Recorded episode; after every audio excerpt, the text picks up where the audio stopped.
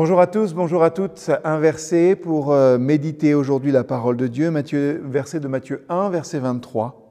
Voici la Vierge sera enceinte, elle enfantera un fils et on lui donnera le nom d'Emmanuel, ce qui signifie Dieu avec nous.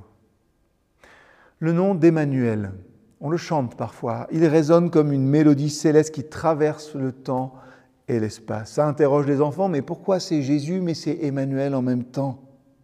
Dans ce verset, une prophétie ancienne trouve son accomplissement dans la naissance de Jésus-Christ, Emmanuel, Dieu avec nous. Et je crois que ces trois mots hein, portent une signification infinie. Ils révèlent finalement la nature intime de la relation que Dieu désire avoir avec l'humanité.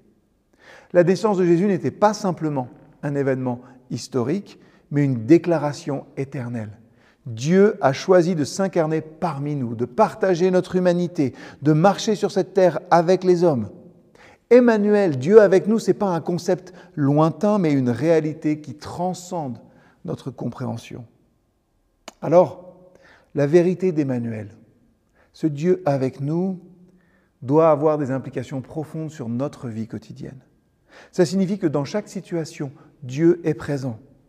Comment est-ce que ça influe sur votre relation avec Dieu dans les moments de joie, mais aussi dans les moments de peine?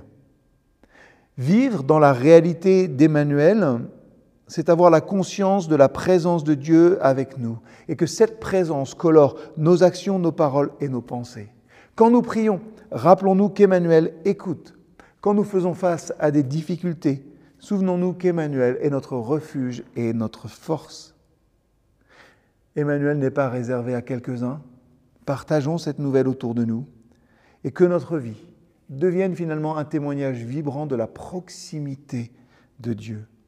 Que le personne autour de nous puisse expérimenter Emmanuel à travers notre amour, notre compassion et notre engagement envers le bien-être aussi de ceux qui nous entourent.